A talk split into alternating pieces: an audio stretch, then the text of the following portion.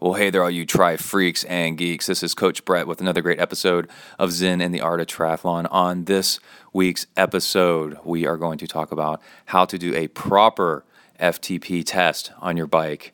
FTP, functional threshold power. That is the big number you want on your bike. It's a very important number to know, and we're going to cover how to test it correctly and also how to test it incorrectly. And not many people know how to do it right. So we're going to cover the, the right way to do it. And then also how to uh, use that number in racing. And then we have an email question about what heart rate heart rate range to be in to burn the most fat. I have tips on how to get water out of your wheels. You can get uh, water it's really crazy. In your in your aero wheels in the carbon up in there or in the fairings and the uh, the easiest way to get those out. And then also i spent a day answering questions on twitter all about triathlon training. Covers everything even crossfit. And i'll we, i will reread those questions and answers to you.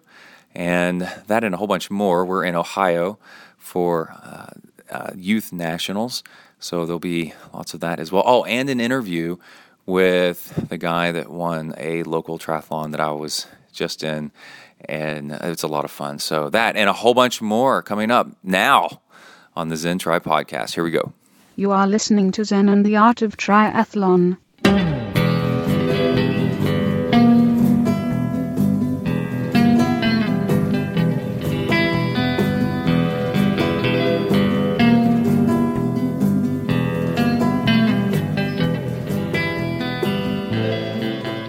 All right. Hey, hey, hey, all you nasty little tri freaks out there.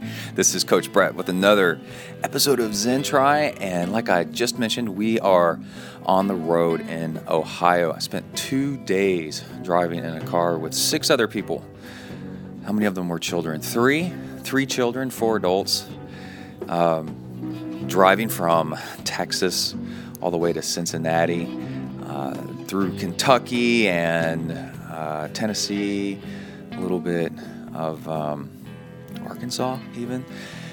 And it's been uh, quite the trip. Two days nonstop driving, staying at uh, hotels, and trying to get workouts in. In spite of it all, uh, we've got one of the kids is is at that perfect age where he asks if we're there yet about every thirty minutes, and we're all in one suburban. Uh, Kai has two. It's Kai and then two friends that are also on his kids triathlon team that are doing nationals here, and they uh, the thing is is at their age they don't have to qualify for nationals. If you just want to go, you can go, and uh, so we're taking advantage of that. We went last summer too, and it's a lot of fun. And at this age, it's cool to see the older kids um, that they can identify with a little bit uh, doing just all out racing and and them get getting to be a part of it is pretty cool. But we're all in a suburban with the uh, f- with four bikes on the back and then some uh, like one of those tents uh, folded up on top. And uh, at one point, we're going uh, through a small town in Kentucky because there was um, a construction slowdown that was going to take an hour delay. So we did, you know, around using Google Maps, went around it through this little town. And as we were going through this tiny little town in Kentucky, we were laughing to ourselves because there was a guy standing on the street corner that apparently we were so bizarre looking with this suburban with all this gear hanging off of it that um, he stood there, his mouth opened up agape, and then his cigarette hung from his lower lip, and he just stared at us frozen, but his head on a swivel as we slowly went by. And taking turns driving and all that. Um, finding how to figuring out how to work out in hotels is always a struggle. Um, we stayed in Memphis, and the hotel had a, a, rooftop pool, and I kind of played around in the water there with a drag chute um, because the pools are small, you know. So you can lengthen out the uh, length of a pool by adding a drag chute, and then I lifted weights and ran on the treadmill treadmill, the uh, weight room, the fitness rooms a lot of times don't open until 6 a.m., but I'm in there at 5, whatever, with the lights off, running anyway, in spite of it all, and doing uh, a little bit of weightlifting. You don't have to do much time weightlifting to feel really good. So that's our adventure so far. We'll have um, the race isn't for another few days. So on the next episode, we will cover a little bit of the audio from the racing and kind of see how that goes down. And let's, uh, well, like I said, we're going to cover FTP and a whole bunch of other things in this show. But we do have a little bit of triathlon news. So let's go ahead and go to the press room. Here we go. All right, the biggest news out there right now is about Ironman Canada. That, that's the one on the west coast of Canada in Whistler. It's absolutely beautiful, rugged. It's uh, amazing, an amazing location. I did it last summer with some friends. And last summer it was a the pro field was men's only pro field with the promise that the uh, women's pro field was going to be the only one this this year, and that that's what happened. We had female pros, and Linsey Corbin won it, and this is cool because Linsey Corbin has been struggling the past couple years with just random setbacks of time penalties and just stuff that's irritating and uh, suboptimal, as Chrissie Wellington would say. And it was her as the uh, as a strong contender, and also Rachel Joyce. And Rachel Joyce had the um, the the worst sports injury of them all, which is pregnancy.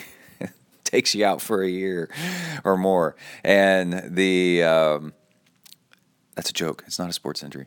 But the uh, great thing is uh, Rachel actually was was back at the uh, starting line. I think she Rachel Joyce did Ironman Boulder uh, recently and did really well.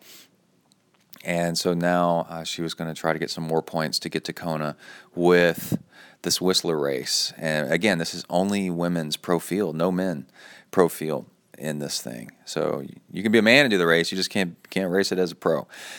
All right. So the details are and this is good stuff about how to how to win a longer race. Corbin, Linsey Corbin who won came out of the water in 7th. 7th place. So people out there that are um, thinking that they got to win the swim, no, that's how you lose the race. You just kind of need to keep up with everybody in the swim and not fall back too far. And seventh place on the swim is very typical of an Ironman win.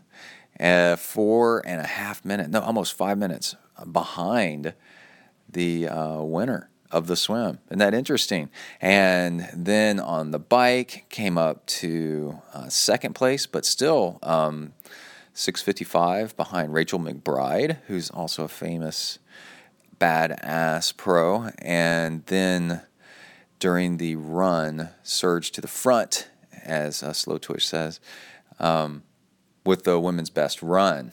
There you go, with your 308. It's a real hilly run. Uh, 308 marathon to finish in 917. And that just shows you how hard this race is. 917 is um, sounds really fast, and it is, but for an Ironman compared to like a flat, fast Ironman, that's kind of slow, which just shows you. I think it's the fifth hardest Ironman course out there and she won with a seven minute and 43 second victory, margin of victory over. Um, second was Jen Annett, and third was Rachel McBride. No news here if they saw any bears out on the course like we did last year, but that was always interesting. Rachel Joyce, I was I was kind of following the whole thing, and Rachel Joyce fell behind on the bike really bad and then caught up on the run big time, but still not enough. And let's see what Rachel's time was. Rachel has been on the podcast. Rachel started out as a big time uh, age grouper and then worked her way up to to being a pro and being a perennial podium finisher or top 10 at Kona, Ironman Hawaii. Yeah, here's the thing I was looking for is at one point on the bike, Rachel Joyce was 18 minutes behind the lead. That is a lot. So I wonder what was going on with Rachel on the bike. Um, if she had some bike trouble, she was riding one of those really cool, super cool new um, Cervelos, the the Cervelo Beam bike, which you know it's starting to get to be time for all the bike releases for next year as we get closer to Kona, these companies start dropping hints and showing what bikes they've got coming. I think it's about time for Trek to come out with something new. They, Trek kind of stayed out of that war last year with all the beam bikes and the drop tube the the down tube taper like the Diamondback does and the Cervelo does. And yeah, so that was that news in Ironman. And then just a little scheduling and location tip. It looks like Interbike is moving to Reno, Tahoe next year because it's been in Vegas uh, for, gosh, I don't know how many years. Interbike is where they show off a whole lot of cool bike stuff. Love that thing. I want to go to it someday. And I've never really been into going to Vegas, but maybe, you know, go to go to Reno, Tahoe for it someday. That would be pretty cool. All right, so we're to cut the news short with that because we got a whole lot of stuff to cover. And I'm going to skip any sponsorship mentions mentions until we get done with the most important thing. We're going to talk about FTP, functional threshold power or protocol. I get kind of caught between the two. But what happens is people are always asking what's your FTP because once you know your FTP, and this is a number, it'll be anywhere between I don't know 150 and 400 watts, depending on how powerful you are on the bike. And watts is measured uh, with a power meter on your bike, one way or another. And the higher that number is, the more you can predict what your finish time. It's it's very highly correlated with your finish time in uh, bike racing. And then once you know this number, you can do a lot of things smarter the longer your race is, which is uh, very, very, very important in Ironman because it's not just a long bike race, it's also a very long bike race with a marathon on top and you really need to stay on top of how much you've beat up your legs before you get started on that run. People overbike like crazy, and if you know this number, you can do exactly the right thing on the bike. Overbiking is where you bike too hard because you forget that there's a run after this, or you conveniently forget about how hard that run is. You get all caught up in the moment on the bike. So if you know your FTP number, then you can watch some other numbers while you're on the bike and then um, bike correctly, I consider it so useful that it's practically cheating and it definitely can take the fun out of racing because now you're not going by feel, you're just going by numbers. But crossing the finish line, having your best race you've ever had is also an amazing feeling as well. so you want to go there if you can. And let's uh let's talk a little bit about the wrong way to do an FTP test. Oh, I also wanted to mention once you know your FTP, then you can do um, workouts smarter to increase your FTP because there's a type of workout. Well, there's lots of different workouts where it's based. Uh, what you put out now, right this minute, is based on what your what your known FTP is, and if you're if you know your FTP pretty accurately, then those workouts are very impactful and can be greatly improving and can lift your FTP number pretty quickly uh, over time. So let's hop on over to how the classic wrong way of doing an FTP test is um, out there that you can Google and find pretty much anywhere. And that is to do a 20 minute test going all out. And then once you have your 20 minute test, then you take 95% of the average during that test, and then that is your FTP for an hour, which is pretty crazy that you can do for an hour 95% of what you can do for 20 minutes.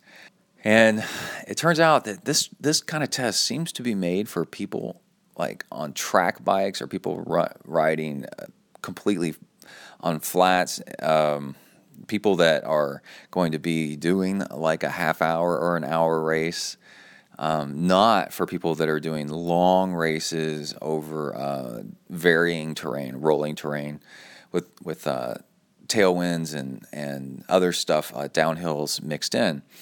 Because what happens is you quickly figure out when you take these 20 minute tests ways to game the test, ways to milk the most watts out of your um, out of your test. Now, a watt, we need to cover that, is a very convenient way of talking about power.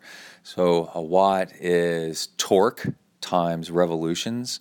So you it's a it's a measure. There's a meter that goes somewhere in your bike that, that can measure stress, how much force you're applying, and it's force times how many revolutions, or torque times how many revolutions equals force, and then that's your watts. It's a lot like horsepower, where you look in your car and you've got the RPMs, and then you have, and that would be your your cadence, and then uh, the torque coming out of the engine is the um, is the same thing as torque, how hard you're pressing down on a pedal stroke. It's uh, universally used throughout engineering and physics, so it's a very common common number. So it's unfortunate that currently power meters are still priced where it's considered an extra and that you don't get one unless you're very very very serious cyclist and it's unfortunate because it's one of those things that if you got one, it would turn you into a very good cyclist very quickly and lift you up out of that kind of no man's land of trying to get better but not not knowing how. And so it's one of those it's one of those investments that can make a um, a huge difference and change you from being a very average cyclist into being a very great cyclist but it's also one of those things that people, uh, the average cyclist, just says, "Oh, you know, I don't want to buy that. I can just go out and train on my own." But it turns out not having a power meter is a huge limiter in your training because it tells you so much stuff. It's really great. I always say not having power on your bike is like going to the gym and lifting weights without numbers on it. You don't know how much weight you're actually lifting and then so and then the next workout you go do you go to a different gym with no numbers on the weights as well. And then the next workout you do you go to another different gym and you don't know how many um, you don't know the numbers that are supposed to be on the weights. Can you imagine? Like i don't know what i'm lifting and and you don't know if you're improving you don't know if what you're doing is improving you and you don't know how much work you're actually doing. And in the real world when you're out there bike riding um, speed is a is not really all that great of a um, of a number to know, and your heart rate because uh, speed can vary a lot based on the terrain and based on the wind and the heat and everything, and then also your heart rate is the same thing. Um, but what you can do is you can pair your heart rate and with your watts and your speed with your watts, and then you know how effective your the work that you're putting out because watts is your work. And if you have these other things like heart rate and speed then you can tell um, how hard you're working to get that work done and then also the impact uh, of your, on your body and then the result of the speed um, how efficient you are at getting distance over time um, out of that work that you're doing.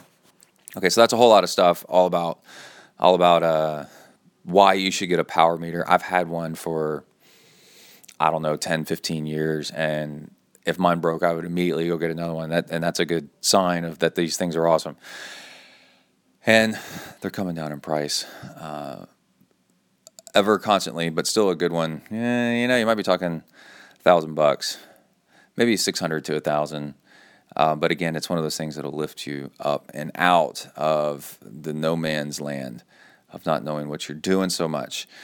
But let's talk about the test.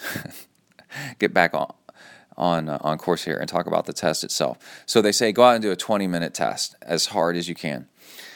And the way that you can start gaming this is you realize that it's easier to put out um, a higher number, to put out more work when you're going into harder resistance.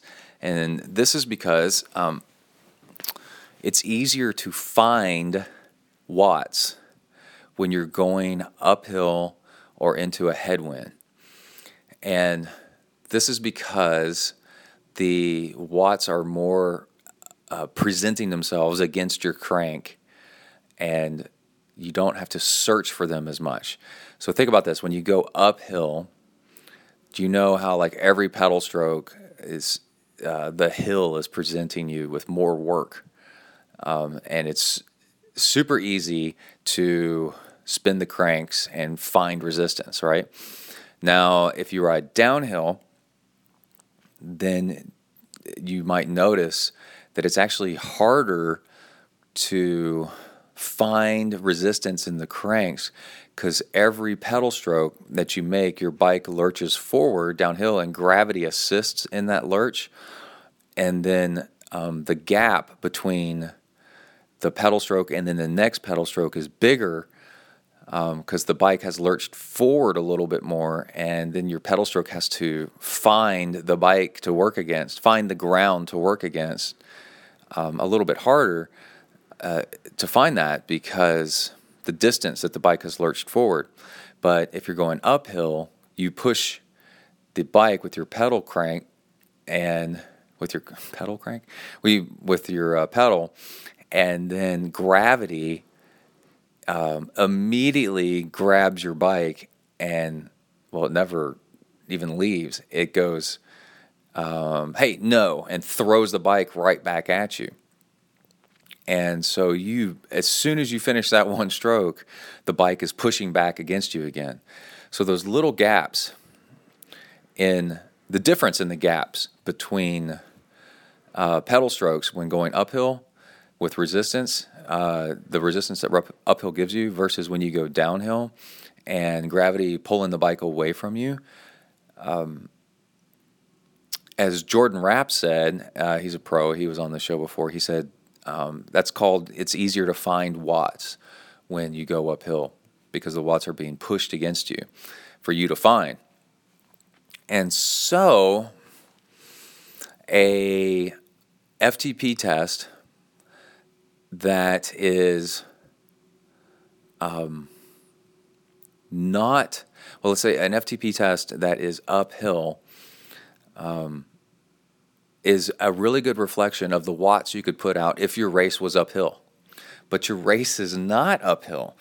Your race is actually most likely um, beginning and ending at the same elevation. And yeah, it has uphills in it, but it also has downhills in it. And it's it could have mountainous terrain, rolling terrain, uh, flat terrain. It can have all those different types of terrain in it. And your um, your test isn't like that, especially if you condense your test down to 20 minutes to get an effective test, and also the ego wants you to have as high a number as possible, you are going to go harder and then um, than than what you would think, and then also your your watts are going to be artificially high um, because you're going to start searching out um, into the wind and uphill to make those numbers actually high. And then what happens is, is you go out on the on the uh, race course on race day uh, with this number, thinking that that um, 300 watts is your FTP, and then trying to trying to base your race number your race off of that number when 300 watts was your FTP when going uphill. It's not your number when going on rolling terrain. It would be more like uh, 290 or 280 uh, on rolling terrain. Now, the other thing is that doing something for 20 minutes is completely different than doing something for an hour. And it's actually completely different than doing something for uh, five hours, which is what an Ironman would be. Five hours or more. And some of us, many of us out there, are physiologically built as sprinters. Um, I'm one. And uh, if you were better in sprint sports and burst speed sports and strength sports and um, doing longer stuff, you're, there's people that are built for that better. The longer it goes, the better that they do. When you do something for 20 minutes, your what you can do in that test is um, nowhere near as closely correlated with what you could do for five hours as you think. And especially, there's a whole thing with um, four or five hours out, um, now that's going to start including uh, fueling, how good you are at fueling, hydrating, and pacing yourself, not doing going too hard up up hills and then blowing up, um, drinking enough water, how well nailed you've got your um, your you know salt intake and your your carb intake, and not getting sick to your stomach, and can you hold that bike position for for five hours, you know? So, um, again, the 20 minute test is just so far out there that it's. if I would do a 20 minute test, I'd knock 10% off that number, uh, per, you know, compared to doing something for uh, for five hours, trying to uh, correlate the two of them, and uh, 10% more off of it than what you would stretch it out for a five hour race. So I remember when I went out for some of my first FTP tests, it was, hey, you know, warm up for 20 minutes, you know, do a couple of uh, real short, few minute long intervals going pretty hard, and that really warms up your legs. And then go and um, bike, yeah, all out for 20 minutes. And so uh, I remember going on a map and like going, okay, for that 20 minutes, I can ride around here for a while. I can do my little warm ups. Okay, and then to get the most out of the test, then I'm going to do this 20 minute, where can I find a 20 minute stretch that is net uphill? That's in general uphill, so I can make sure that I can see how many watts I can really put out. And so I had, I don't know, back then, you know, FTP of like, uh, it was probably 260 or something like that. And I was like, okay, there we go after that test. And then it was it was years later where I was reading up on how to do um, Ironman training and and uh, smarter through Training Peaks, and the gold standard for how to do a true FTP test is completely different. So what? this is more for um, Ironman. They said uh, basically throw that FTP test, that 20 minute thing, out the window because that's just going to give you problems. And instead, look at a long bike ride that you've done with a power meter and a heart rate monitor, and that also happens to have similar terrain over um, what your race course is going to be like. And find an hour out of that out of that bike ride. And that is, uh, and out of that hour, find the one that's the most like what your um, race is going to be like. And then on top of that, make sure that that hour, you can go out on this ride with, um, with this intention that you're going to ride an hour about like this with your medium zone too. So, kind of like your pace that you can talk uh, at, that you're fueling well, where everything feels fine. You're not really pushing it. You're just kind of just riding kind of casually and having a nice time. Then on Training Peaks or one of these software programs, you select with the cursor on your mouse, you select that hour of race. And in Training Peaks, if you select an hour, and I think on Strava might do it as well, um, if you have the Strava Pro edition, then you can select an hour of that um, of that workout, and it'll summarize the the hour for you. And in there is your watts. Now, that's not your FTP. That's actually your watts that you held while feeling fine for an hour out there and so like if I did that uh, recently, right now, it'd probably be around 215, uh, 220 watts, right? And then if I um, divide that by 90%, then that'll tell me my actual hour long maximum that I could do. And that ends up being around 300. And the whole point is you want your number that you can target for a, for longer races to actually be a reflection of what you are doing feeling good over longer races and that a 20 minute test is so far off from a a longer race that um, it's it's just going to get you in trouble. It's actually not all that great. Now, would a 20 minute test be a good reflection of what you could do on a track bike for a for 30 minutes or for an hour, yeah, it'd probably be pretty close. But then once in a race, you start dealing with coasting downhill and having a tailwind, and then also having uh, the limitations of, of uh, fueling and hydration and heat and all that other stuff. You need to know um, more. It's more important for you to know how well you do what stretched out over time. And then once you have that number of what you do stretched out over time, then you can use that number to plan the rest of your day. And the great thing is, is if you're training co- correctly, then you are actually going out on longer rides, three hour rides, four hour rides, and maybe even five hour rides.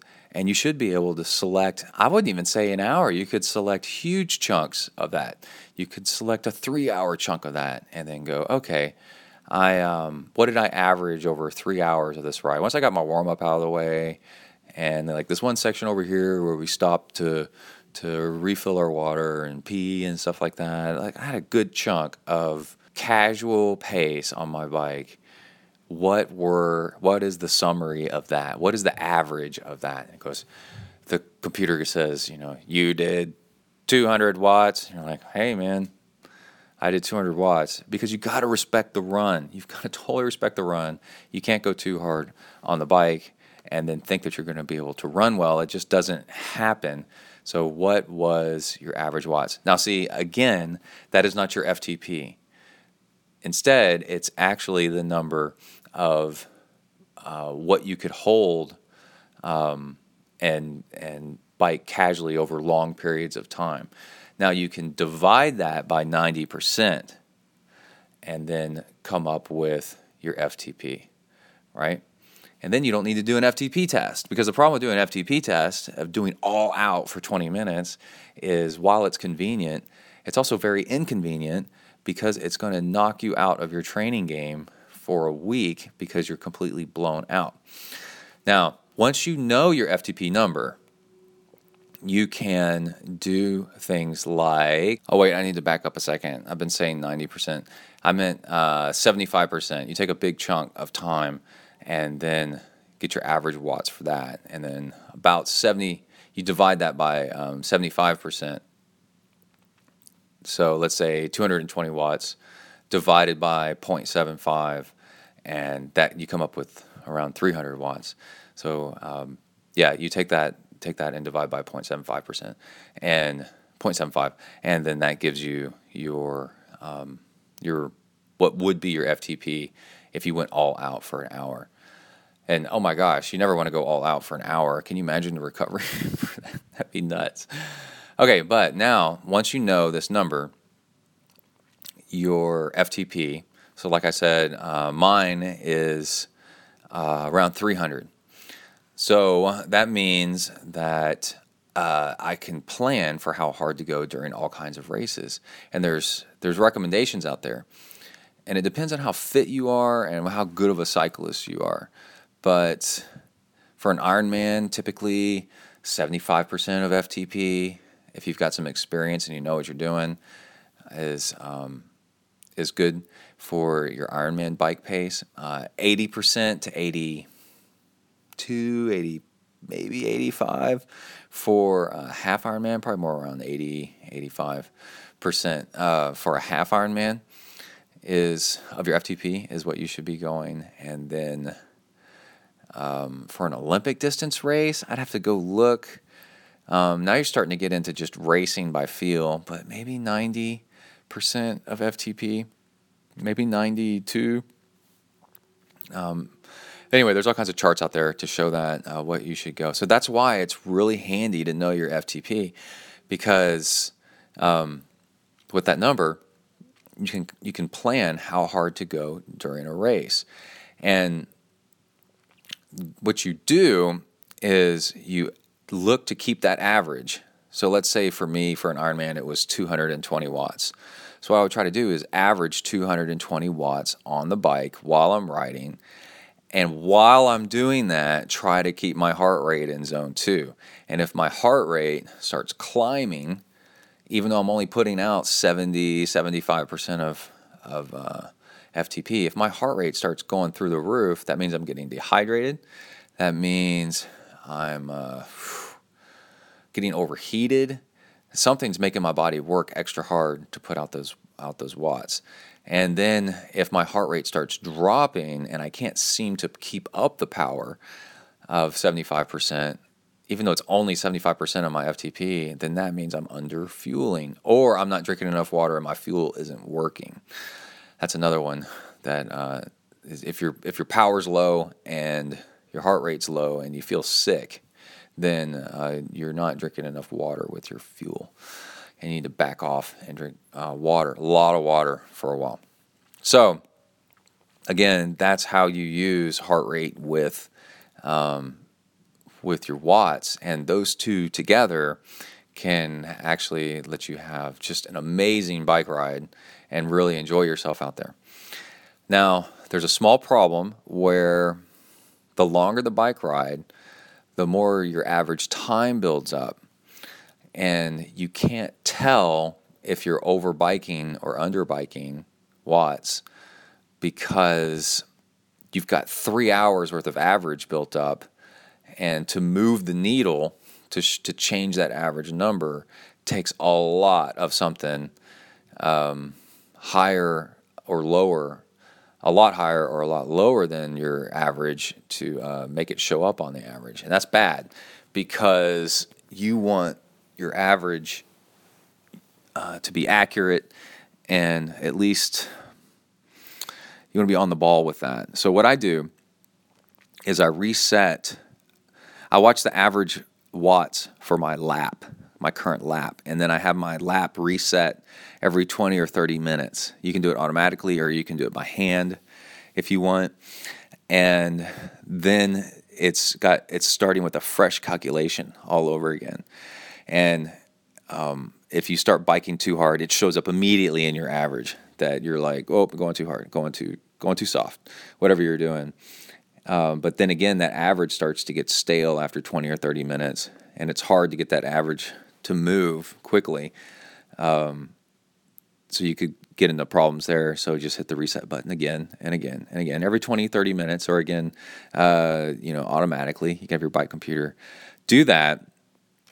And it's actually kind of fun because you can get pretty good at it. Let's say you're targeting targeting uh, 200 watts for your average on your uh, on your per lap, and let's say you finish a lap and it had some it had a little bit more hills in it and you went a little bit harder than you thought you were going to so you ended up with 202 watts 203 watts at the end of your uh, 30 minutes. And now it's recycled um, over. It started the lap over again. Um, so what i do is i this time to average it all out i aim on this lap to do 198 watts. So if I went a few watts over um, on my last lap, then this lap I do a few watts under, and it really works. It's really really cool. And so you keep trying to uh, you know even it out. And again, if you're wrong on your numbers and you don't go hard enough, you're like, man, well, what if I don't? What if I? What if I don't get the most out of my bike, dude? You will make it up on the run. Okay. you can always under bike just a little bit and then make it up big time on the run. Like we just saw with that Linsey Corbin thing. Uh, six minutes back on the bike at the at T2. And then the fastest split on the run and beat everybody by a big chunk of time, right? That's the whole point with the bike is you want to bike correctly or actually under bike just the tiniest bit, and then um, you'll actually go faster during the race. All right, so that is basically the whole the whole story behind FTP and how to actually have a good FTP test. So again, a 20 minute FTP test is not made for longer distance bike racing and especially for longer distance bike racing with a run after it. A sampling of one of your rides or many of your rides and sample those rides, get an average for the samples that are a reflection of what you're going to what you should do on race day and then use those numbers as your targets. If it's a nice, happy, you feel good and not pushing it too hard, zone 2, that chunk of time, an hour or more, hour, 2 hours, 3 hours. I've been known to grab like 2 hours out of a section out of one of my 3-hour bike rides and go, "Okay, I felt good during this bike ride, and I felt when I got off the bike that I could easily have run a long time afterwards. My fueling was good, everything was good. It was casual. Um, it was a lot like what I'm going to do out there in the what I'd like to do out there in the race. What was my average watts during that? It's like okay, it was 200, 220 watts, and then I'll go okay, just to be safe during my race. I'm probably going to target 215 watts or 210 watts because still a two hour sample is still not a three hour sample or it's not a it's not an Ironman. It's not a five hour sample of of what you can do out there. And then that number is what you should target during your race for an Ironman. And then you can use that number to calculate what your FTP would be. And then knowing what your FTP is, you can you can reverse engineer back what you should do in other races that are shorter, longer, you know, whatever you want to do. All right, that's enough of that. Let's take a break and mention a sponsor. All right, let's take a break from the program and talk about one of our great sponsors, Amrita Bars. A M R I T A, Amrita Bars.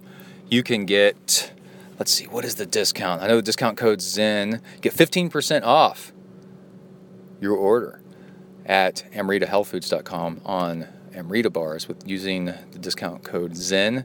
And what are Amrita Bars? Oh my gosh, they are the best. They are a longtime sponsor of ZenTri because I've been using them for a long time. The owner and founder is a cyclist, and he wanted to make bars that actually give you plenty of energy, are healthy, very, very healthy, and go down easily. And he nailed it. He nailed it a long time ago. This stuff is so good. They have uh, seeds instead of nuts. So if you have a nut allergy, they're wonderful for you. They have all kinds of awesome flavors and they're um, a bit soft and chewy so you don't get dry stuff all in the back of your throat whenever you're doing 30 miles an hour and you take a bite of one of these things the way i eat it is i open up the end of the wrapper and uh, while i'm riding or sometimes before the ride and then i um, squeeze out like as much, you know, a third of the bar, maybe a quarter of the bar, and take a bite, and then drink it with some water.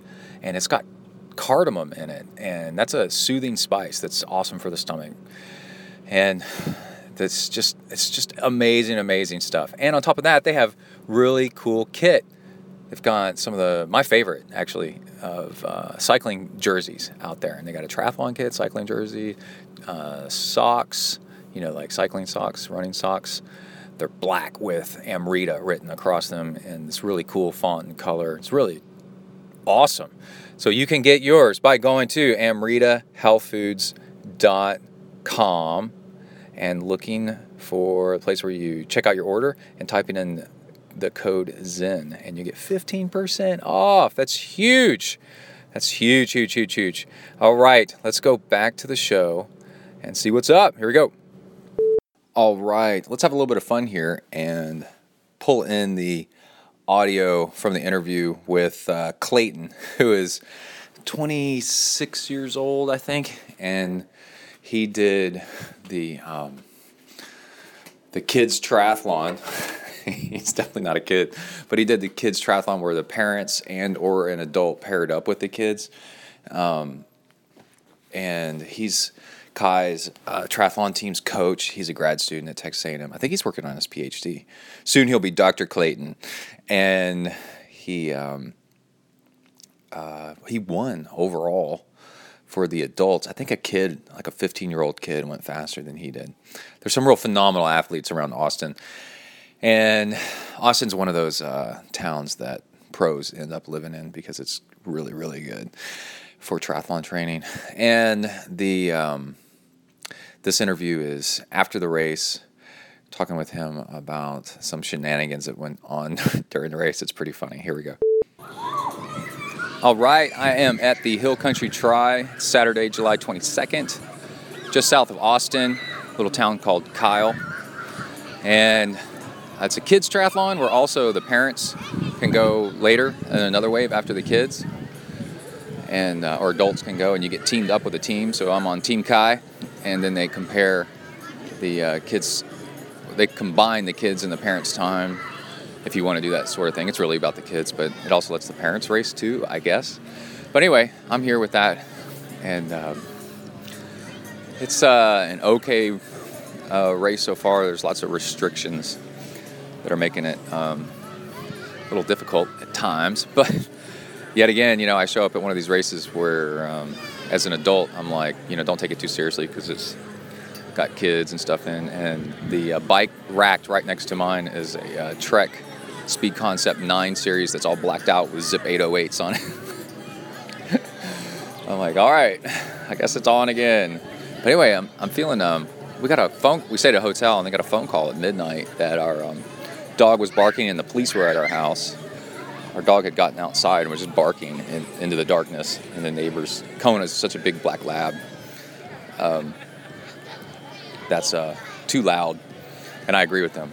So we had to call the pet sitter go over there in the middle of the night. So I ended up getting a crappy night's sleep. So I actually don't feel all that hot. And I did a bulletproof coffee this morning. And even though I've done them before, plenty of times, lots of times before, for some reason I'm having to poop my brains out. I've probably been to the bathroom six times, seven times. Uh, but what is cool is we've got a kid slide right over here next to me. The five and six year old kids are already done. Um, I think on 200 the adults race is the same as the 11 to 15 year olds. Got a 200 yard swim uh, six something mile bike ride and a one point little one point almost nothing mile run.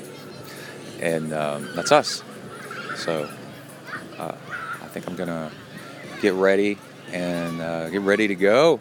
And we'll have more afterwards. They do have a nice big green area. We can sit up here and chill out. Okay we'll see how Kai does. And our, the whole kids triathlon team is here. It's a lot of fun. All right, that's it. Be right back.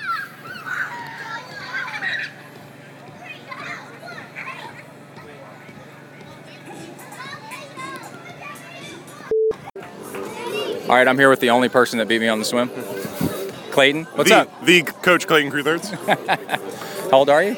26. 26. You and I had first and second Right. place on the swim, 200 One- yards One, two in the swim. with lane ropes made out of uh, noodles. It was in a pool. It looked All right. felt more like Female, open water. 13 to 15.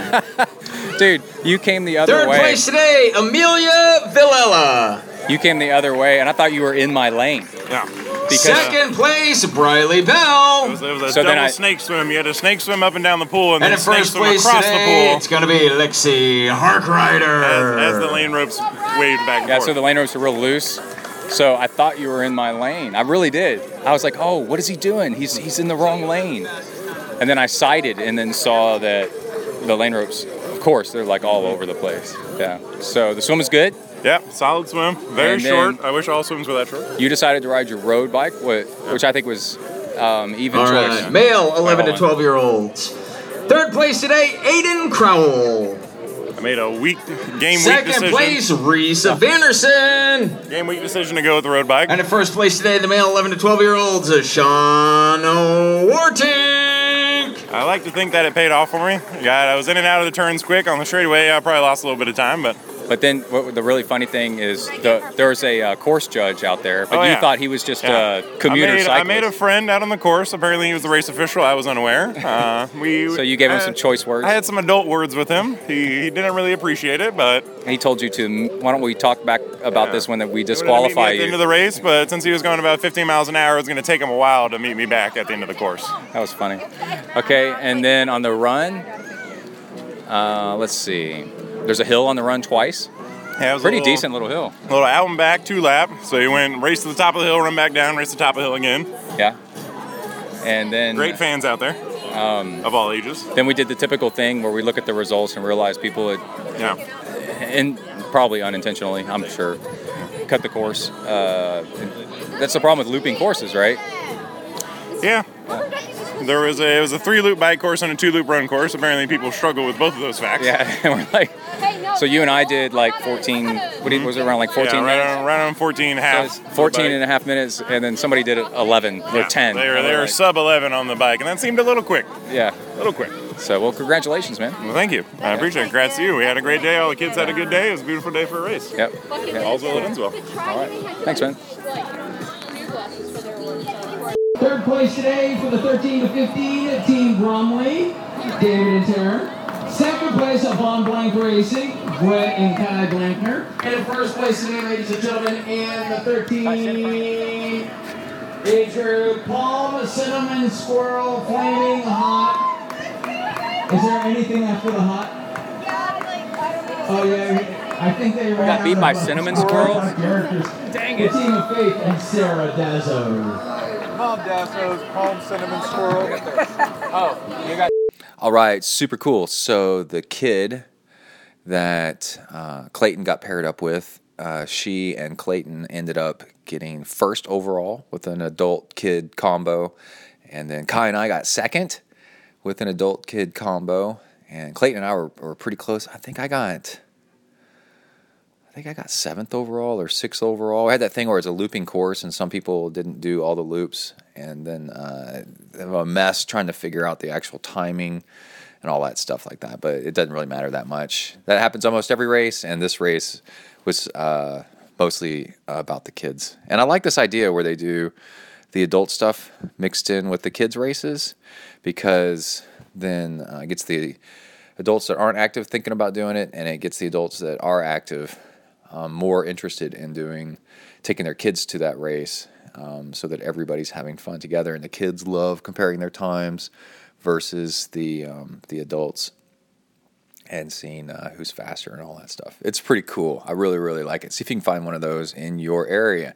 Okay, next we have questions and answers from Twitter. I need to do this every once in a while. This is really cool. It's an honor being out there and people uh, thinking that that I'm a good resource to answer questions. And these are exactly the kind of question answer things that I like to do. Um, I was captive in the vehicle for uh, on day two, I think it was. and I said, "Hey, anybody have any questions about triathlon? Let me know, and I will answer them via Twitter all day. Hit me up." And I got a bunch of them that were pretty good. Let me let me hop over to where those were. I can't believe that I actually lost it here. Where'd it go? Pulling it up, and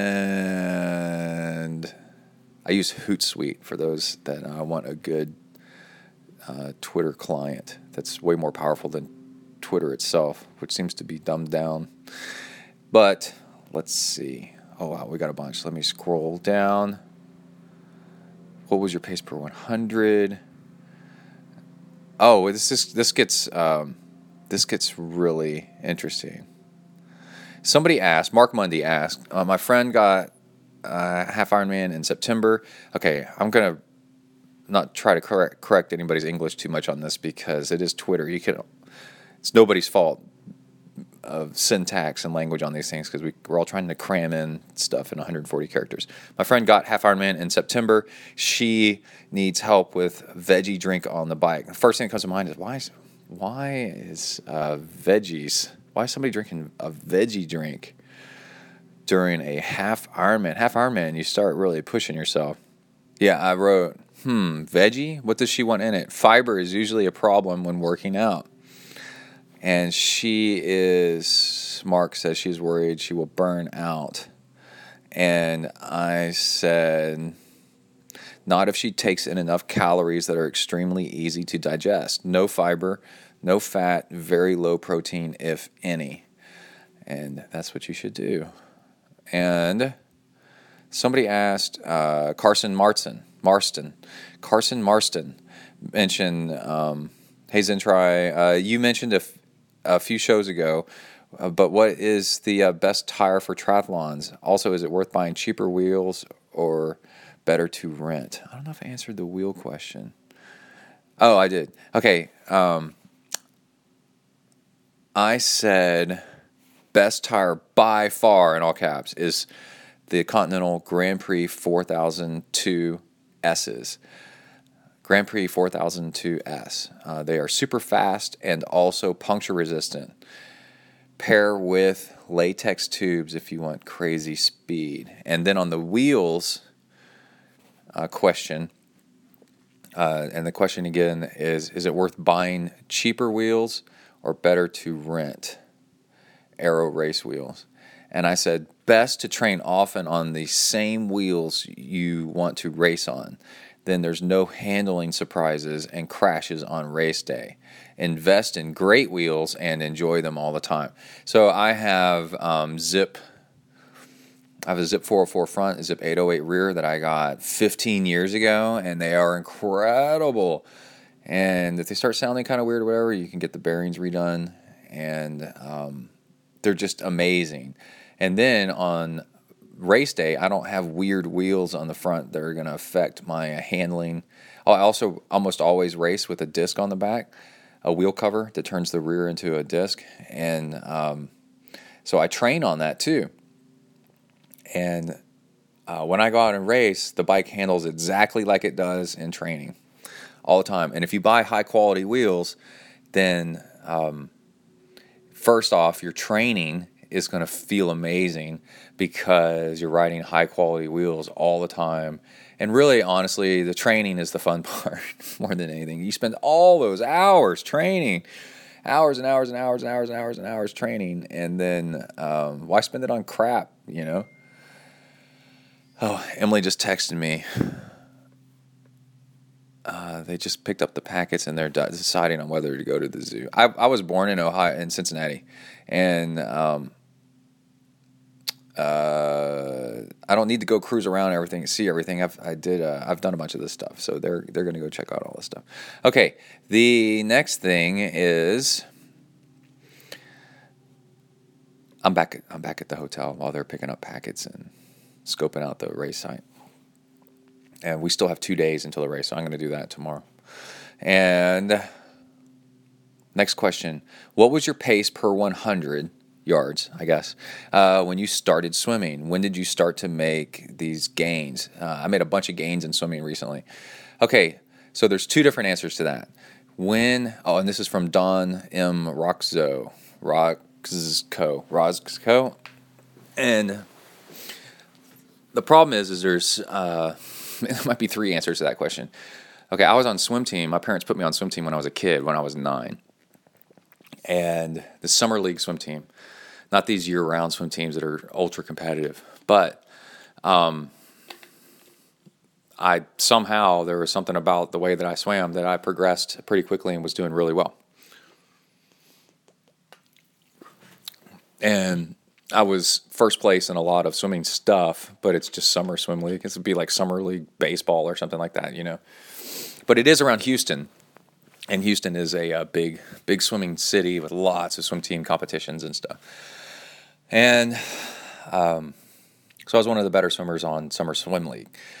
Now, growing up doing that, that is still not as hard as like high school swim team. And when I tried out for high school swim team, I only made junior varsity. There was varsity and junior varsity. It's a huge high school. And junior varsity, um, in, I was in ninth grade, and in practices, we had I had trouble. All of us did. Um, consistently swimming longer distances with uh, flip turns being mandatory. Our coach would hit us with a with a kickboard. We'd bop us on our heads if we came up, you know, uh, not doing flip turns and stuff. And I struggled, and and um, so my, I guess my whole point of that is uh, when I was, I started swimming when I was nine, but when I was 13, 14, I was still having trouble swimming uh, longer distances well. And I was fast ish, and I don't know what those times would be. Probably 130s, 140s, or something like that. Um, and then uh, those that that year on swim team on JV swim team got fixed me on uh, swimming, uh, doing flip turns, which speeds you up consistently, and also pacing yourself out, doing longer, bigger sets, and we would swim for an hour and a half probably, and that fixed me a bunch. And then I went off to military school, and um, that's where we really started swimming hard harder, faster. I was on varsity. I was swim team captain my junior year at military school. And then my senior year, I went back to public high school again. and um, and this is that huge public high school again, and then really started working even harder and did a year's worth of um, super duper duper super duper swimming, and I think that's when I got my 50 yard freestyle down to like 20 seconds, 21 seconds, something like that, probably 20.5, and uh, was a crazy fast sprinter. And but that's still different than doing 100 yards on a continuous basis. So then years later 10 years later when i got into triathlon i gotten out of shape and everything but i was surfing and mountain biking and stuff but i got out of swim shape. Um, i got my uh, with a with just consistent swimming i got my hour long um, 100 yard pace. If I was doing 100s for an hour, I got that down to a 125, 126. And my goal was, it just happens to be really convenient, to swim an Ironman. That's the same time to swim an Ironman at an hour 59 minutes, 59 seconds. And I think that's great. Um, that's, that's as fast as a lot of people will ever, ever, ever swim it. And that's all you really need to be able to swim in, in, uh, in triathlon. And um, but what happened recently was a couple years ago, I broke my arm. Year and a half ago, I broke my arm, and I um, in my in my elbow joint, and it's all messed up, and it's still not right. But I did um, around that time. I'd gotten a drag chute. A drag chute is super cheap. Um, it ties around your waist and then drag behind you. It's like a foot wide uh, parachute. And the one I got is the Finis, Finis, F I N I S one. Um, it's blue and it's a solid piece of fabric that, um, yeah, you just drag behind you.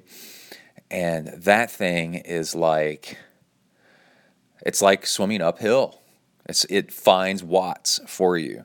And then those doses of harder with the drag chute, I was using it to um, work on my elbow to try to increase uh, increase my um, my my therapy for my arm to try to um, become a better swimmer.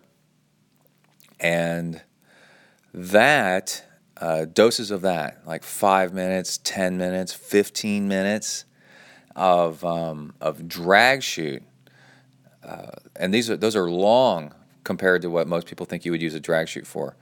Um, drop my swim time down to a 120 uh, per 100 yard pace. And if I swim for an hour consistent, and that is a 56 minute Ironman pace.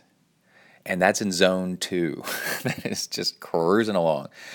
And the reason that this works is because you what I learned this from, and we're going to talk about on next episode, is sweet spot training, is where you go kind of near your threshold, your FTP um, on the bike, and it's like 90% of your FTP. And then when you do that, doses of that, that is just enough to improve you, but also not exhaust you, like beat you up so bad, so that you can do it again in a couple of days, and do it again in a couple of days, and do it in a couple of days. And you're constantly stepping up your um, ability. But the thing is, is they need to be longer doses. They need to be five minutes, five to twenty minutes, in several of them, and of the sustained harder effort, and then that stimulates muscle growth perfectly. And you're doing it while doing the thing that you're uh, that you're going to be racing in, doing the motions that you're going to be racing in. So that activates your neuromuscular abilities and it ups your tempo because the watts are being presented to you at a faster rate, then you can work on a higher cadence, which also cleans up your stroke. And it makes everything easier when you actually are racing. And um, so that, that brought up the, the drag chute thing. So, in spite of having a broken elbow and I can't straighten out my left arm, which makes my swim form worse, uh, using a drag chute for 5, 10, 15 minutes at a time um, during my swims, uh, nonstop. Um, I actually improved my swim to faster than I'd ever swam before, which is really unusual, but that's the way a lot of uh, improvements actually happen.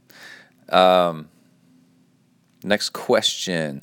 Your opinion on the best open water goggles by Jason Boyles. He asked that, and um, I said the Clear Kaiman by Aquasphere goggles. I like those the best. Goggles can be a very personal thing, but clear goggles where the frames are clear and everything that improves your vision a little bit. You can still see even more around. And then I've found over time that um, if you have shaded goggles, like um, then it kind of makes it hard to see the buoys. And if they're clear, then they're clear, and what you see is what you see, and you can just endure it for that half Ironman or Ironman swim or Olympic distance swim, uh, no problem. Um, tinted lenses can kind of hide things, and you need to see everything super clearly. And um, and so clear goggles ended up being being the best. That's my choice after all these years. And uh, the Kaimans by Aquasphere are big. Um, so you get a wide field of vision so that you can, uh, because you are open water swimming, you need to see what's going on around you so you don't get clocked in the head.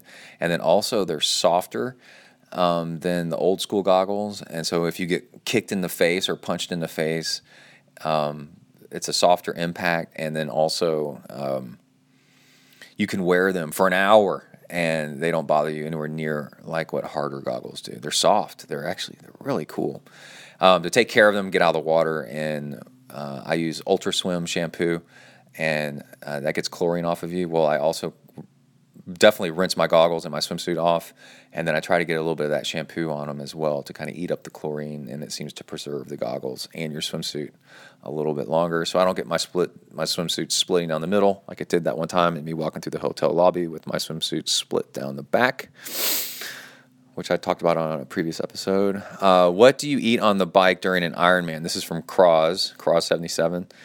Um, just gels. And the thing is,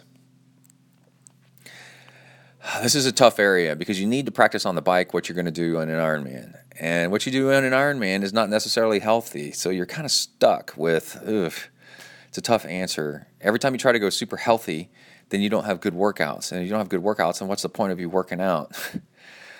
So I've never really been able to find a good balance of this, but yeah, gels really do work. Um, I said safest bet is two or more gels per hour, and which you, you pre-mixed into your water bottle. So you go ahead and open the gels up, squeeze them out into your water bottle, shake them up. They mix into your water really fast, and then you've got 200, 300, 400 calories uh, per water bottle, and it's now it's already diluted in the water because if you don't dilute them, then they're really sharp and painful on your stomach and then you sip the bottle. I sip every five minutes. I take a little sip, and um, I use clear water bottles so that I can see how much I've taken and how much I've got left for the hour. So I don't overdo it at any time. I will not race without clear water bottles. I don't understand how people have fuel inside um, aero bottles in the front between their arms, um, on the front of the bike, anywhere on the bike that aren't clear, um, so they can't see how much that they've taken and how much they've got left so they make sure they're not overdoing it or underdoing it. And then um, Cross wrote back and said, I think I may need some real food to avoid bonking though. And well, the reason people might, you need calories to avoid bonking. It's super easy to digest calories to avoid bonking. So that goes back to that's liquid food. But to avoid um, upset stomach or feeling that hollow feeling in the stomach, a lot of people feel like they need real food. And I said, yeah, Amrita bars are actually a, a little nibble of some solid food every once in a while. Gordo Byrne mentioned eating some nuts on rare occasion to um, put some fat and some solid food in your stomach and some salt in your stomach to keep your stomach busy. It doesn't take much, but people will yeah, they'll feel hollow. And uh, if you just do liquid calories, your stomach's gone. Your stomach goes, man, it's been a long time since you've like stretched me out with some real food. And um, I feel, um, so now I'm going to make you think that you're hungry, even though you're not. so, uh, yeah, um, Amrita bars or some kind of easy to digest bars. I mentioned Lara bars. Um, something with a little bit of fiber and uh, a little bit of volume to it, but not much, just very, very little. So again, nuts are kind of like that. um, but not very much, just a tiny little bit. You can put that kind of stuff in a Ziploc and tap into it on occasion uh, out of your back jersey pocket. All right, we have. Oh, somebody said um, Manic Defense on Twitter asked, "Can you make us a video of what uh, swimming with a um, drag chute looks like?" And so I guess I'm going to have to do that. I haven't had an opportunity to do that since I answered the question. I said, "Sure," but the question was, "Is like, how do you do turns and stuff with a drag chute?" Well, you do them just like you would doing um, regular swimming. Um, and it just takes a couple turns, a few turns, and you start to figure it out. But I guess what's going on here is most people can't um, imagine using something for more than uh, like a lap or two in swimming, and that's the problem with all of us that grew up on swim team. Is we um, because your swim team races are just 50 to 100 yards usually I mean, it's rare for you to go longer than that. Then um, we never use tools for very long. We never use an instrument for very long. So, how in the world would you would you do a kick set for 20 minutes? you know, and it's like, well, you do it, but you do it.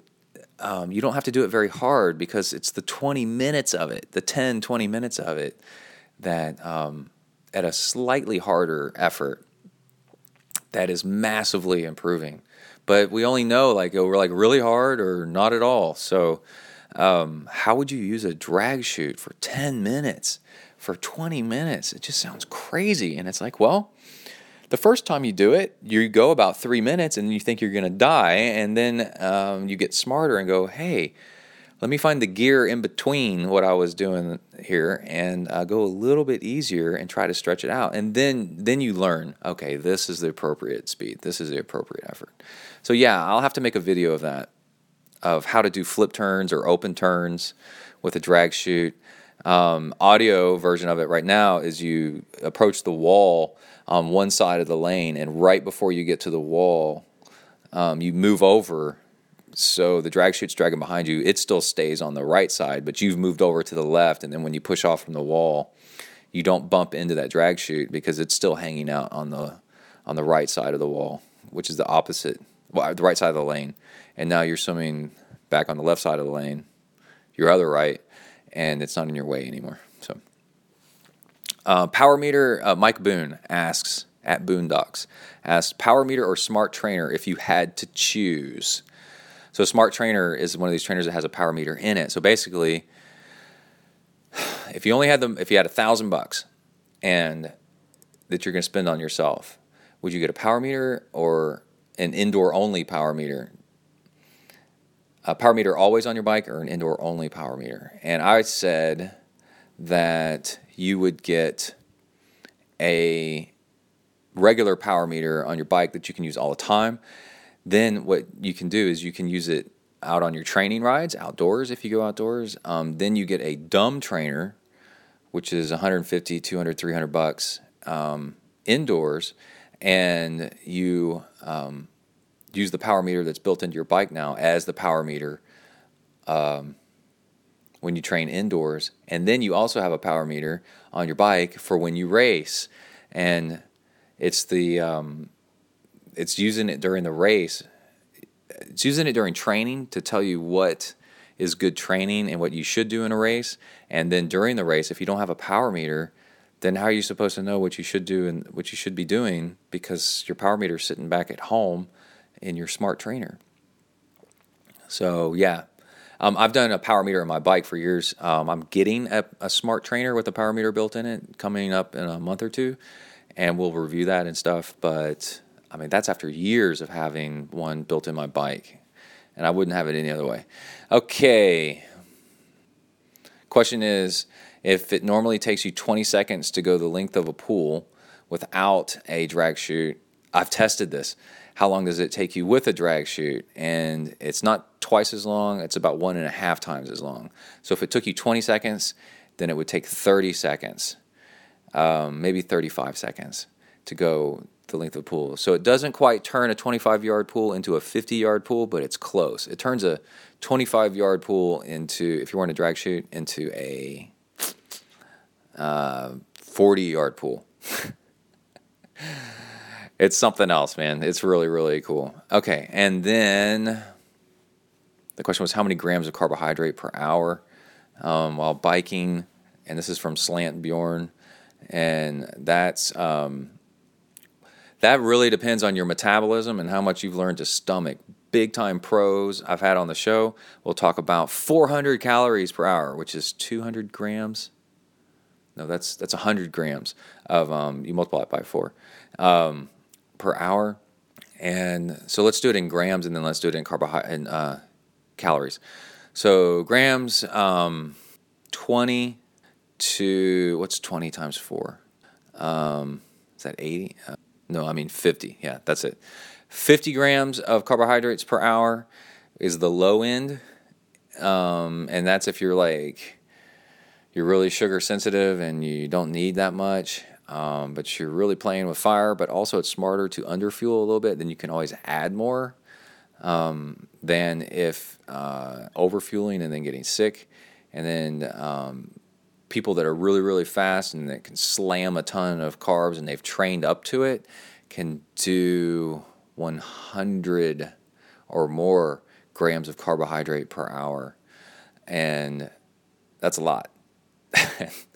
I can do like 300, 350 and feel pretty good. And that's a mix of maltodextrin powder and maple syrup and salt stick, um, which we'll get to in a second.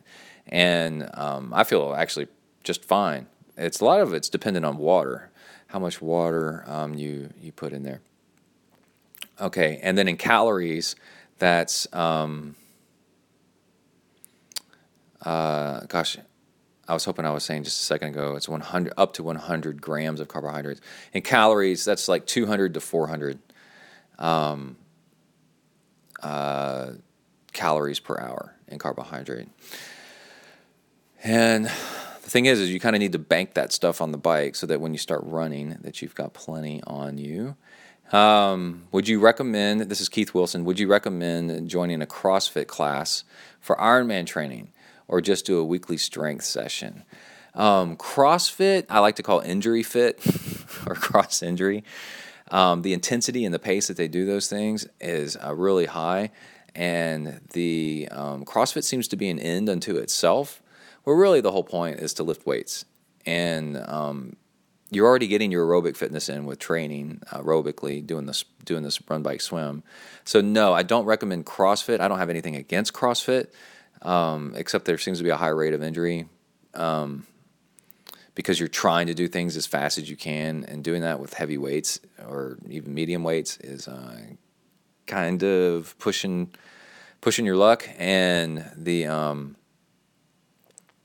where if you just do a strength session on occasion and you focus on the areas that you need to improve, you get the same thing.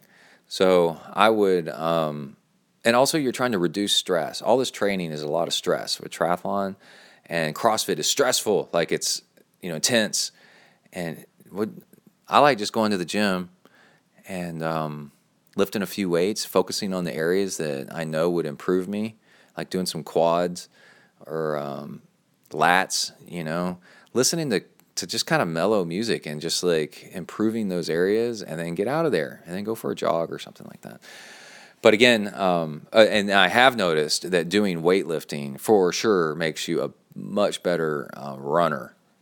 Um, it really strengthens up your legs. And so when you go really long running, um, you uh, don't get as you don't fatigue as fast because your legs can take that damage.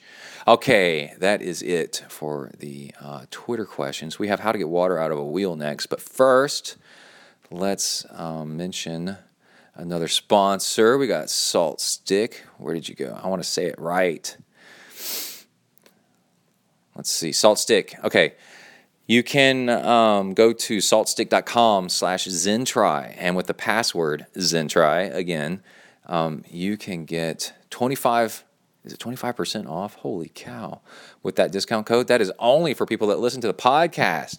I can't put that out there for anybody except for fans of the show that listen to this show. So man don't miss out. Go use it. Um, you can uh, take other salt supplements if you want, but Salt Stick is the one that has an exact match for what you sweat out. It doesn't just have sodium, it has potassium and magnesium, all kinds of stuff in there that you sweat out at the same ratios that you sweat it out. And therefore, you're putting stuff back in that you sweat out. It's super cool. In a study, uh, athletes that took Salt Stick finished a 70.3 race and an average of 26 minutes faster than the other control group. Holy cow. So when I make my own mix, I bought maltodextrin in bulk. That way it's super cheap. And then I take maple syrup. And I do, if I'm doing a, like a long bike ride and I want to feel good when I finish, I do, it's not 300 calories, but it's, yeah, it's about 250 calories of maltodextrin powder. And then I do two tablespoons of maple syrup, which is about another 100 calories. And so now I'm up to 350 calories. And then right now I'm putting in one capsule per hour of uh, salt stick. I could put in more. I could put in two if I wanted to. I might try that. And um, I, that's one bottle. And then I make another bottle. I make another bottle. I make a bottle per hour. And it's so cool because salt stick, I can just open up the capsules and squeeze out like this with my finger. I'm doing it right now with my finger. I can roll the capsule in my hand, and it, the the electrolytes spill out into my water, into my fuel bottle, and then I just shake it all up, shake it up, and then boom, I've got my fuel bottle for the hour, and I feel amazing. I was telling Emily the other day, I go, man, I think I've got. She's not a man, but I go, man, I think I've got my uh, fueling worked out. I take this and I just feel fantastic. And it's got everything in it that I need. I love the maple syrup. Um, it's got a mix of, mix of starch and then simple sugars and then my electrolytes. Boom. Love it. Absolutely love it. Oh, then I take matcha powder, which is uh, green tea powder, which is good for your teeth. And it makes you feel good. And I mix that in as well, like a teaspoon, I think, per hour of uh, matcha powder. And that's my fuel looks cool because it's green. My fuel is like this greenish brown. That's how you know you're being healthy is when your food looks like like uh, something that should be going the other direction. But the um, the discount code is well, the password is ZenTri, and that again gets you into saltstick.com. Go there and then use ZenTri and um, if you want to find a, a, store locator, if you want to buy it in person at a, at a store, you can go shopsaltstick.com because this discount uh, was ZenTri 25 or uh, ZenTri bleh, is um, 25% off is um, only good in the United States. Sorry, guys. I can only do what I can do. All right, let's get back to our question about water in the wheels. So we were, um, this has happened twice now traveling with bikes on the back of vehicles uh, in the rain. I guess you could be out on a long ride in the rain. I saw this posted on Slowtwitch recently too, so I know that's why I keep mentioning it is because I know other people experience this. Um, these wheels that have deep dish arrow aero rims, so they have a hollow cavity in them. After being in the rain for a while, you can notice that there's water um, sloshing around in the wheel. It's really weird. So, uh, what's going on? Well, somehow, some way, um, water gets in either through the spoke holes. If you've got um, flow wheels, like um, these wheels where it's just a fairing, it's not structural carbon, um, it can get into the spoke holes uh, where the spokes run through the fairing. Or if not that way, then where the valve comes through the uh, carbon, water somehow can uh, run into the rim right there so that it gets in the rim that way. Well, why didn't it come back out? Well, gravity's pulling it down, and um, the uh, the underside of the spoke hole, where the where the tube is coming through. Well, if your tire's inflated, then it has pressure up against the bottom of that spoke hole. It's creating a seal against that the underside of the spoke hole, and the water doesn't have anywhere to go. So once I figured this out, that the water's not in the tire, it's not in the tube, that would be crazy, but it's actually in the rim. Um, what you have to do, one way to do it is you take the, the wheel off the bike and then you um, take the tire and the tube all the way off the bike. And this is what I did last time, all the way off the rim, I mean. And this is what I did last time. And yeah, all the water came out and it was great. But I had to uh, take partially the um, tire and tube off the uh, rim. And oh, and by the way, the reason you want to get the water out of there is you're paying an insane amount of money for lightweight wheels, and now you've added one of the heaviest elements on Earth, which is water. you want that water out of there. And I guess it could get funky or something like that over time, get gross. But anyway, the uh, and that'll really affect you when you're accelerating out of turns. By the way, the the heavier weight of the wheels. So, um, what I figured out this time, because driving up here to Ohio, we uh, went through some rainstorms, some good rain, and we took the bikes off the back. And guess what? Slosh, slosh, slosh. Two out of the four bikes have uh, water in the rims now. They're like, oh man. And so I tried something. I go, man, I do not want to take the, the tire and tube all the way or partially off the rim to get this done. Um, because every time you take a tube, a tire and tube off, or at least a tire, with a tire lever, you're running the risk of pinching the uh, tube and you're putting it back on. You're running the risk of pinching the tube and tearing it with the tire lever and then causing a flat. So this time, what I did is I took the the wheel, Kai's front wheel off of his bike, and I deflated the tube, but I did not take it off. And now, with no air pressure, I did not take the tire off either. With no air pressure on the underside of the uh, rim hole where the um, valve goes through, the water you hold you do it so the valve is is uh, towards the ground, uh, is at the lowest part of the wheel. Um, so water is down where the valve is, right? Gravity's all pulling that down. So then you take your fingers and you pinch the um, the valve uh, and the tube and the tire all at once, and you pull it downwards towards the center of the earth with your with one hand. And now the it has now the water doesn't have anything holding it inside the rim anymore, and it runs out. Now it'll run out some out of the tube and tire, and then some um, uh, out onto your hand and stuff. And um, so then you turn the tire on its side, just you get an angle going, and you start squeezing the uh, tire and tube and working your way around a little bit, and eventually you can get all that water to come back out because uh, it's settled now into the tire.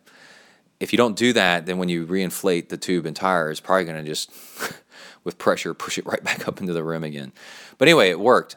I got the water out of the rim uh, with no more than um, taking the wheel off and deflating the tire, the tube and tire, and leaving them on the rim, um, but just doing some um, shenanigans with uh, pulling the the valve giving the valve some space so the water could run out of the rim and, and out, into the uh, ground.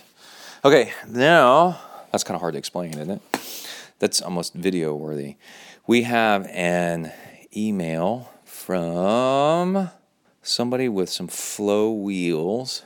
Ah, from Lars. Lars, he loves his exclamation points, which is good. He said, Dude, exclamation point. I had to share. I just got my first set of aero wheels. I went with Flow Cycling. That's F L O They've been on the show actually, uh, the the owners of that. Uh, Flow Cycling 60 uh, front and 90 rear. So that's millimeters, by the way. How deep the dish is, the rims are. Um, can't freaking wait to try them on my first 70.3 steelhead. Stoked! Exclamation point. Also, thank you for an absolutely awesome podcast. Tons of helpful insights using UCAN. Okay, so UCAN is a slow starch. We have a discount code for that. We'll read that here in a second. And hornet juice, hornet juice is an amino acid powder that um, ups your fat burning of uh, releases fat from your metabol from your body so that you can have more energy. Oops, back. I just got a call from Emily. They're uh, done with uh, packet pickup and checking out the uh, the course for today. It's pouring rain, but they're on their way to the Cincinnati Zoo. Okay, um, Horcan, uh, Horcan, you can Hornet juice. Horcan and U juice, unit juice. Okay, uh, all the time now. Both are great. Yeah, you feel the difference for sure. You do, man. It's awesome stuff. I wanted to ask you though, uh, what are, what is the best heart rate range to be in to increase metabolic efficiency to burn more fat? Should it be all zone two or zone three as well to burn fat at a higher heart rate? Anyway, I just wanted to share the Stoke exclamation point um, NB and I'm not sure what MB stands for, but exclamation mark. he wrote again with an exclamation point. Uh, cheers, Lars. Okay, this is really interesting because I heard something the other day that was a really good saying. Um, yeah, you can get really metabolically efficient in zone two, but zone two, you're not really pushing yourself. And, um, and the more metabolically efficient you get, actually, you do burn body fat in zone three it doesn't completely switch off. If once you uh, get metabolically efficient, you're burning fat at higher heart rates, a higher percentage of fat at higher heart rates. So you're burning it at zone three. So why not train a little bit like that, right? And then you start getting uh, zone one, zone two, zone three, zone four, zone five are the five different heart rate zones. So zone one is um, zone zero is just sitting there. Uh, zone one is like walking. Zone two is um, uh, uh, you're moving, but the pace is slow enough where you can kind of hold a conversation with somebody, and it's a long, it's a wide range. Um, then once you break into zone three, that's where you start getting down to. Um, if you're going to speak a sentence, you have to pause during the sentences to catch air. Zone four, you can only do one word at a time. Um, in zone five, you can't even speak. Zone five, you can only do for like 15 seconds or something like that. Zone four, you can do for five minutes, maybe, um, maybe three minutes. Uh, zone three, you can do long time. But um, zone two, you can do for a super, super long time. So all this stuff preaches that uh, to to increase your fat metabolism, do zone two all the time, no matter what. And it's like, well, yeah, but then you're going to get really good at going really slow. So how do you step up your game to the next level? Is uh, yeah, mix in some zone three. Those are those sweet spots. Zone three, kind of almost zone four. That's that sweet spot training um, where you. Um, you're pushing the pace a little bit, so you're kind of scaring your body into uh, going, man, we better up our game.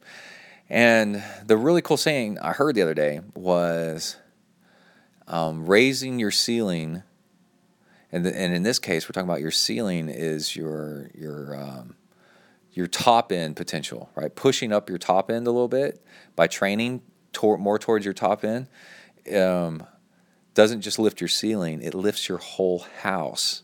So think about that. I'm living uh, in a house with uh, 10 foot ceilings, and it's one story, right? And it's got a 10 foot ceiling in it. And um, what happens if I raise my ceiling to 11 foot? Well, I've lifted my whole house.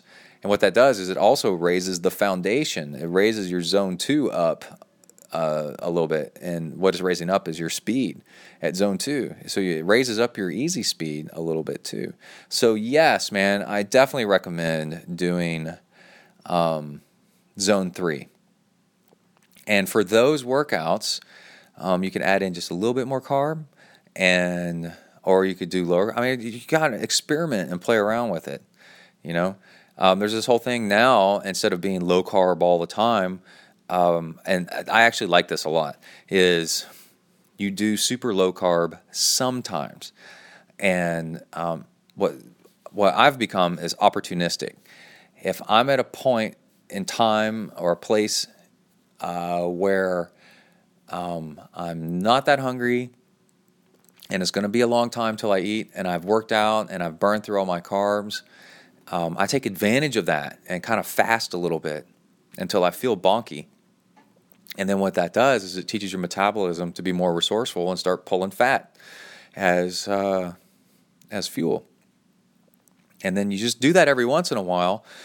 Then um, you're building up your your resourcefulness for uh, metabolizing fat. And then when you're out working out, then you don't need as much sugar because you've been ex- you've been exposing yourself with doses of um, needing uh, using needing and using fat to get by.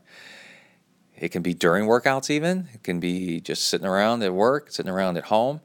Um, but then uh, those doses of oh, so if, let's say you're doing it during a workout, that means hey, um, this workout, um, you know, I don't really feel like fueling all that much. I'm not sure I really need that much, and oh, I'm, I feel like I'm close to bonking, dude.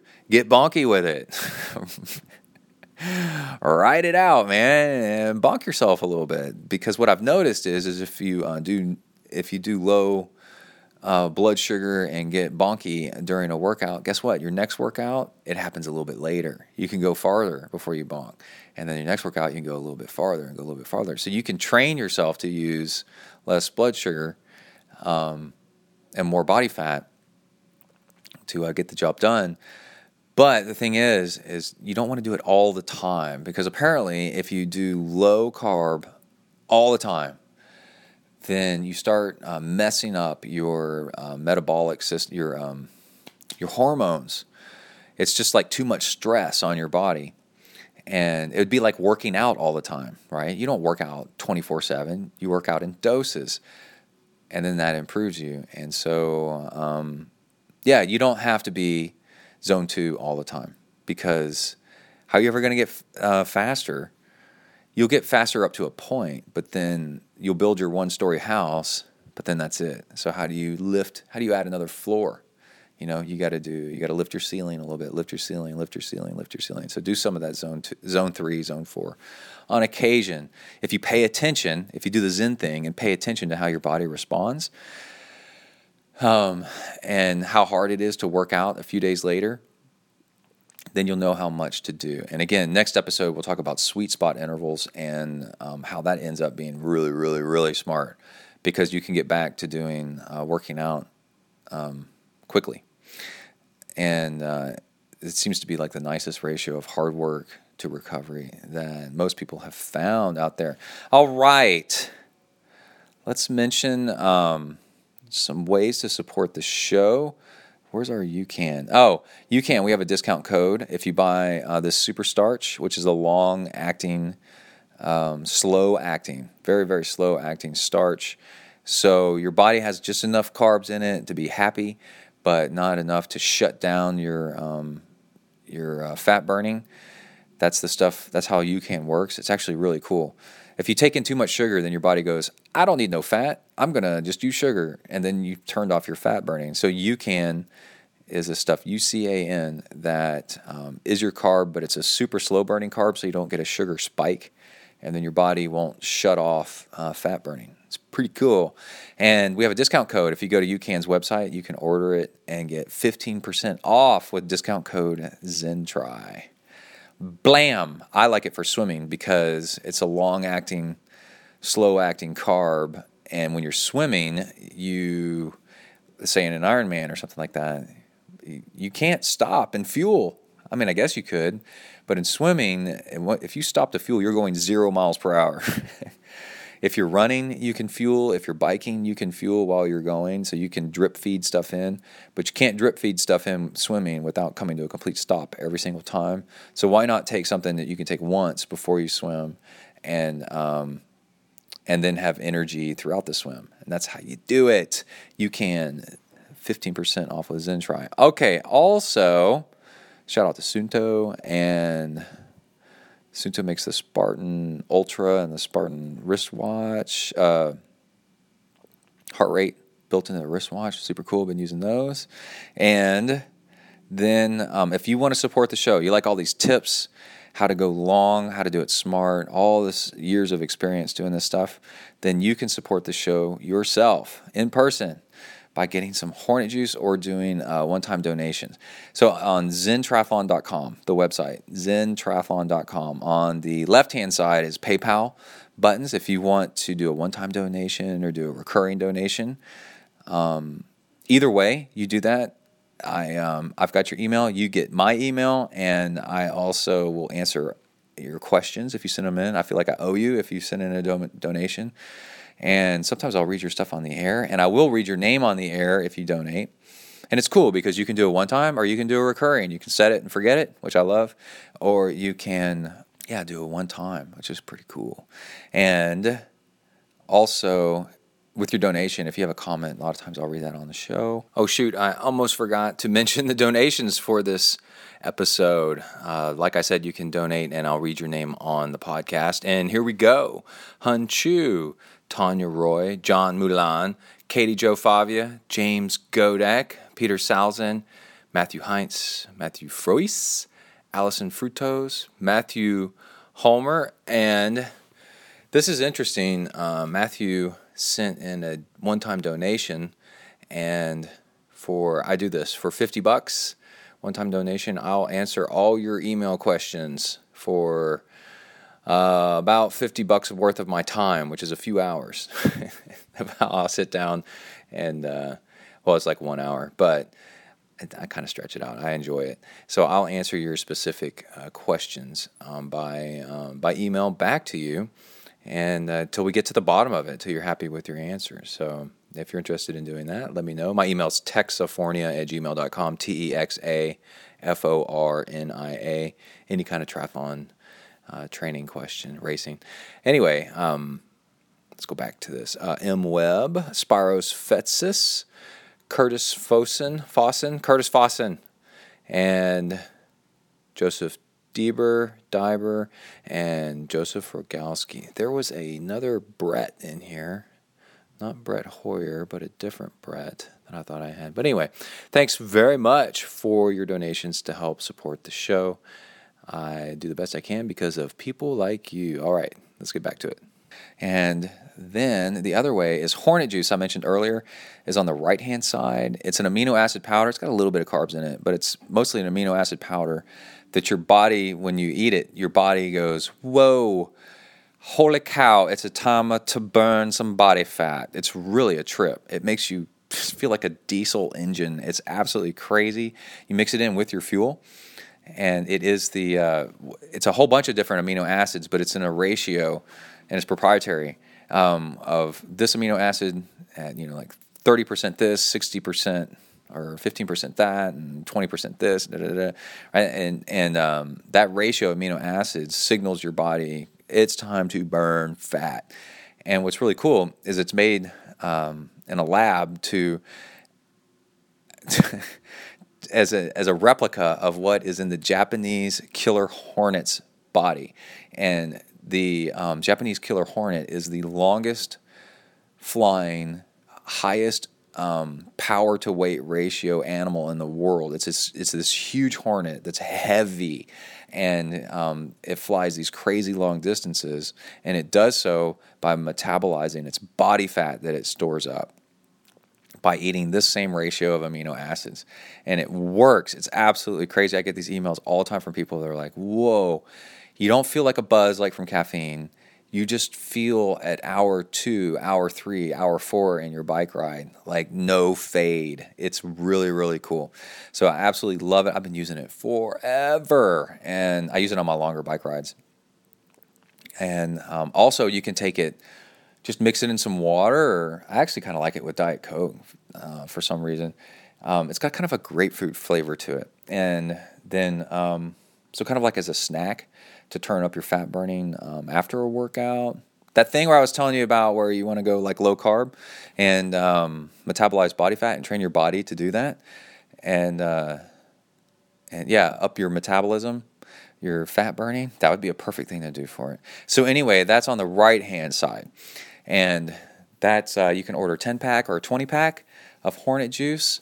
The order comes to me I get your name, I send you back an email going, "Hey, what is up?" And then, then I tell Hornet Juice, which is uh, based out of New Zealand, and then Hornet Juice in New Zealand, I give them your address, and then they ship it to you. So it's got to come when you put your order in. It takes a day for me to get it and process it onto them, and then they send it to you, and the downside is it's got to come from New Zealand by regular mail, so it takes like 10 days.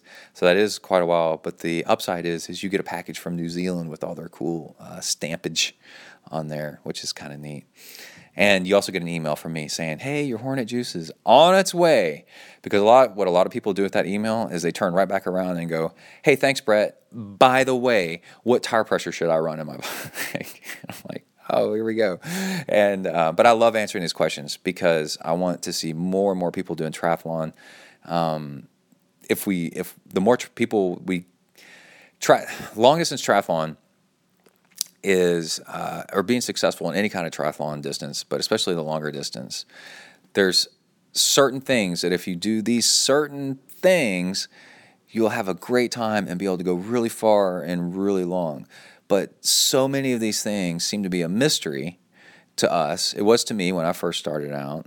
Um, and the more I get that information out there, then the more triathletes that we can have that are happy and healthy and we're just overrunning our local communities with just happy, super healthy, lean, fast, um, go getter, getting things done, um, successful triathletes, then the more facilities that we will build all, all around this, our towns will build to um, cater to us. You know, more pools, more safer bike bike routes, bike lanes, more signs up that say "Watch out for cyclists" because there's more cyclists because we all know how to do this stuff now uh, more running paths, more triathlons, more triathlon teams for kids because this stuff isn't a mystery anymore.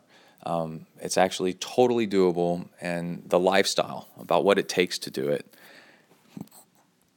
um, we've got it all figured out. Because a lot of us do have it figured out, and we just want to share it with everybody so that everybody can be doing it, and then uh, everybody's happier, and the whole world is a happier place is that's that's where we want to go. That's my goal. All right. oh man, that's my uh, manifesto. So that's why I do the show, and uh, that's why uh, your support really, really, really helps. It's not for me. It's not for you. It's for all of us, so we can have a better world. Okay. So next episode, we are going to talk about sweet spot intervals, and also I'm going to talk about normalized power and what that means on your bike computer and then also your variability index and why you want that as low as possible. It's so it's so interesting and you can manipulate that to your own benefit that I actually on a race I got my variability index to be below 1, which is theoretically impossible. but just to show you you can do it. Yeah, that's how much you're surging. You don't want to surge during an during a uh, triathlon uh, because that burns you up prematurely. You want to be, um, if you're going to surge at all, you want it to be on the run to at the finish line.